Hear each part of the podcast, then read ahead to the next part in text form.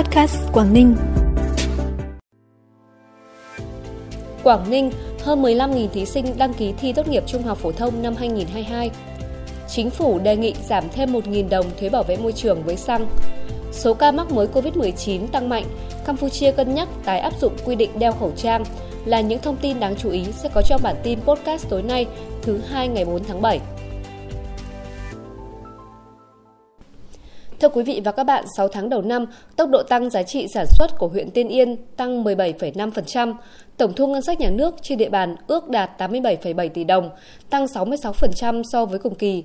Triển khai trồng rừng được 327,5 ha, đạt 72,5% kế hoạch. Sản lượng nuôi trồng, khai thác thủy sản tăng 17,8% so với cùng kỳ.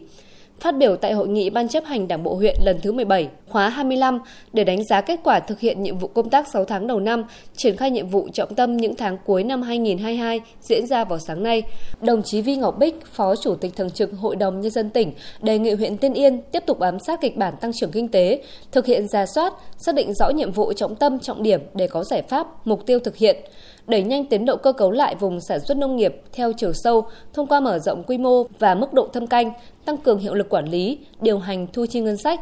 Đặc biệt trong phát triển kinh tế, đồng chí Phó Chủ tịch Thường trực Hội đồng Nhân dân tỉnh lưu ý Tiên Yên cần định vị lại các hoạt động kinh doanh dịch vụ để có thể thu hút các nhà đầu tư vào địa bàn, trên cơ sở xác định rõ thế mạnh để có hướng đi phù hợp với điều kiện thực tiễn.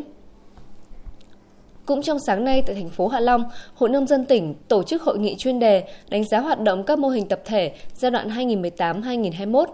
Năm năm qua, Hội Nông dân các cấp đã tư vấn, hỗ trợ thành lập 117 hợp tác xã và 70 tổ hợp tác, nâng tổng số hợp tác xã, tổ hợp tác toàn tỉnh lên gần 800. Các mô hình kinh tế tập thể do Tổ chức Hội Nông dân tư vấn hỗ trợ, nhìn chung đều hoạt động chất lượng, hiệu quả. Các thành viên liên kết chặt chẽ với nhau trong sản xuất, giúp nhau kiến thức, kinh nghiệm nguồn vốn. Nhiều hợp tác xã đã xây dựng được chuỗi giá trị trong sản xuất, có những đóng góp nhất định vào sự phát triển kinh tế xã hội của địa phương, tạo được công an việc làm, cải thiện nâng cao đời sống cho hội viên nông dân. Tại hội nghị, các đại biểu cũng bàn các giải pháp nhằm nâng cao hiệu quả hoạt động và nhân rộng các mô hình hợp tác xã, tổ hợp tác, câu lạc bộ ngành nghề như kết nối đầu ra, xây dựng thương hiệu, khoa học kỹ thuật, quản trị nhân lực nhằm đánh giá năng lực trình độ đội ngũ giảng viên lý luận chính trị của tỉnh trước yêu cầu đặt ra trong tình hình mới năm 2022, tỉnh Quảng Ninh tổ chức hội thi giảng viên lý luận chính trị giỏi với sự chuẩn bị chu đáo công phu. Vòng thi cấp huyện đã khép lại trong bầu không khí sôi nổi ấn tượng.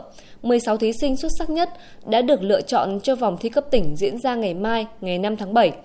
Đây là dịp để các thí sinh được trao đổi kinh nghiệm, tiếp tục đổi mới phương pháp, trao dồi kỹ năng nghiệp vụ, nâng cao trình độ chuyên môn. Theo Sở Giáo dục và Đào tạo tỉnh, tính đến ngày 1 tháng 7, tỉnh đã chốt số lượng thí sinh đăng ký dự thi kỳ thi tốt nghiệp trung học phổ thông năm 2022 là 15.717 thí sinh, giảm 740 thí sinh so với năm trước. Toàn tỉnh tổ chức một hội đồng thi với 37 điểm thi, trong đó có 2 điểm thi ở đảo xa đất liền. Việc xếp phòng thi được hội đồng thi thực hiện từ ngày 9 tháng 6. Số lượng phòng thi là 689, số phòng chờ của buổi thi bài tổ hợp là 74. Ngoài ra, tại mỗi điểm thi còn bố trí tối thiểu 2 phòng dự phòng để sử dụng cho thí sinh bị ảnh hưởng bởi dịch COVID-19 và các tình huống bất thường khác. Để tổ chức kỳ thi tốt nghiệp trung học phổ thông 2022 được diễn ra an toàn, Sở Giáo dục và Đào tạo tỉnh Quảng Ninh đã phối hợp với Công an tỉnh Quảng Ninh, Sở Y tế Quảng Ninh, tỉnh đoàn Quảng Ninh điều động trên 3.000 người tham gia thực hiện nhiệm vụ thi theo quy chế thi và hướng dẫn của Bộ Giáo dục và Đào tạo. Trong 6 tháng năm nay, thành phố Hạ Long đã giải quyết việc làm cho 3.500 lao động, đạt 54% kế hoạch. Phối hợp với các đơn vị để tổ chức thông tin, tuyên truyền, tổ chức thành công 19 sàn giao dịch việc làm định kỳ vào thứ năm hàng tuần. Các sàn giao dịch việc làm đã thu hút 513 đơn vị doanh nghiệp tham gia với tổng số 1.700 vị trí việc làm cần tuyển dụng, tuyển sinh lên tới 39.000 người. Kết quả đã có gần 900 người trúng tuyển tại các sàn giao dịch việc làm. Tin trong nước, Chính phủ đã trình Ủy ban Thường vụ Quốc hội đề nghị giảm thêm thuế bảo vệ môi trường 1.000 đồng đối với mỗi lít xăng và 500 đồng đối với mỗi lít dầu cho đến hết ngày 31 tháng 12 năm nay. Việc giảm thuế bảo vệ môi trường đối với nhóm xăng dầu mỡ nhờn sẽ góp phần làm giảm giá bán lẻ xăng dầu mỡ nhờn, từ đó góp phần hạn chế sự gia tăng chi phí sản xuất, góp phần giảm giá thành sản phẩm và ổn định lạm phát. Công an huyện Cư Cun, tỉnh Đắk Lắk đang vào cuộc xác minh vụ cháu Trần Nhật Anh 9 tuổi, trú tại thôn 18, xã Ea Ninh, huyện Cư Cun, tố bị cha đẻ và bà nội bạo hành. Thông tin từ mẹ cháu bé, do hoàn cảnh bố mẹ ly hôn nên cháu bé sống cùng mẹ. Tuy nhiên, gần đây cháu có về sống cùng bố do mẹ phải làm việc xa nhà. Tháng 4 năm 2022, cô giáo chủ nhiệm bất ngờ gửi hình ảnh chụp lại các vết bầm trên người cháu gửi cho mẹ. Khi được hỏi, bà nội của cháu cho rằng đang dạy dỗ cháu. Tuy nhiên, đến ngày 2 tháng 7, cháu bé mách bà ngoại là bị bố và bà nội bạo hành và trên người cháu chẳng chịt vết thương, bầm tím. Cháu Trần Nhật Anh kể, ngoài việc bị cha và bà nội dùng cây đánh đập, cháu còn bị cha ném gạch vào mặt. Hiện cháu bé đang được bà ngoại đưa đến bệnh viện huyện Cư Cun thăm khám. Cơ quan công an đang điều tra làm rõ. Tin quốc tế, Trước tình hình dịch COVID-19 có nguy cơ bùng phát trở lại, Thủ tướng Campuchia Hun Sen tuyên bố quy định bắt buộc đeo khẩu trang sẽ được khôi phục nếu như dịch bùng phát trên diện rộng. Tuyên bố trên được đưa ra sau khi Campuchia ghi nhận thêm nhiều trường hợp mắc COVID-19 trong 4 ngày liên tiếp vừa qua, chấm dứt chuỗi thời gian gần 2 tháng không có ca nhiễm trong cộng đồng. Tuy nhiên, Thủ tướng Hun Sen cũng chấn an người dân rằng hiện dịch bệnh vẫn đang trong tầm kiểm soát. Các bệnh nhân COVID-19 mới được phát hiện đều ở thể nhẹ và có thể điều trị tại nhà, không có trường hợp nào phải nhập viện. Ngày hôm nay, các lệnh sơ tán mới đã được ban hành cho hàng chục nghìn cư dân Sydney, Australia sau khi mưa không ngớt làm ngập một số vùng ngoại ô.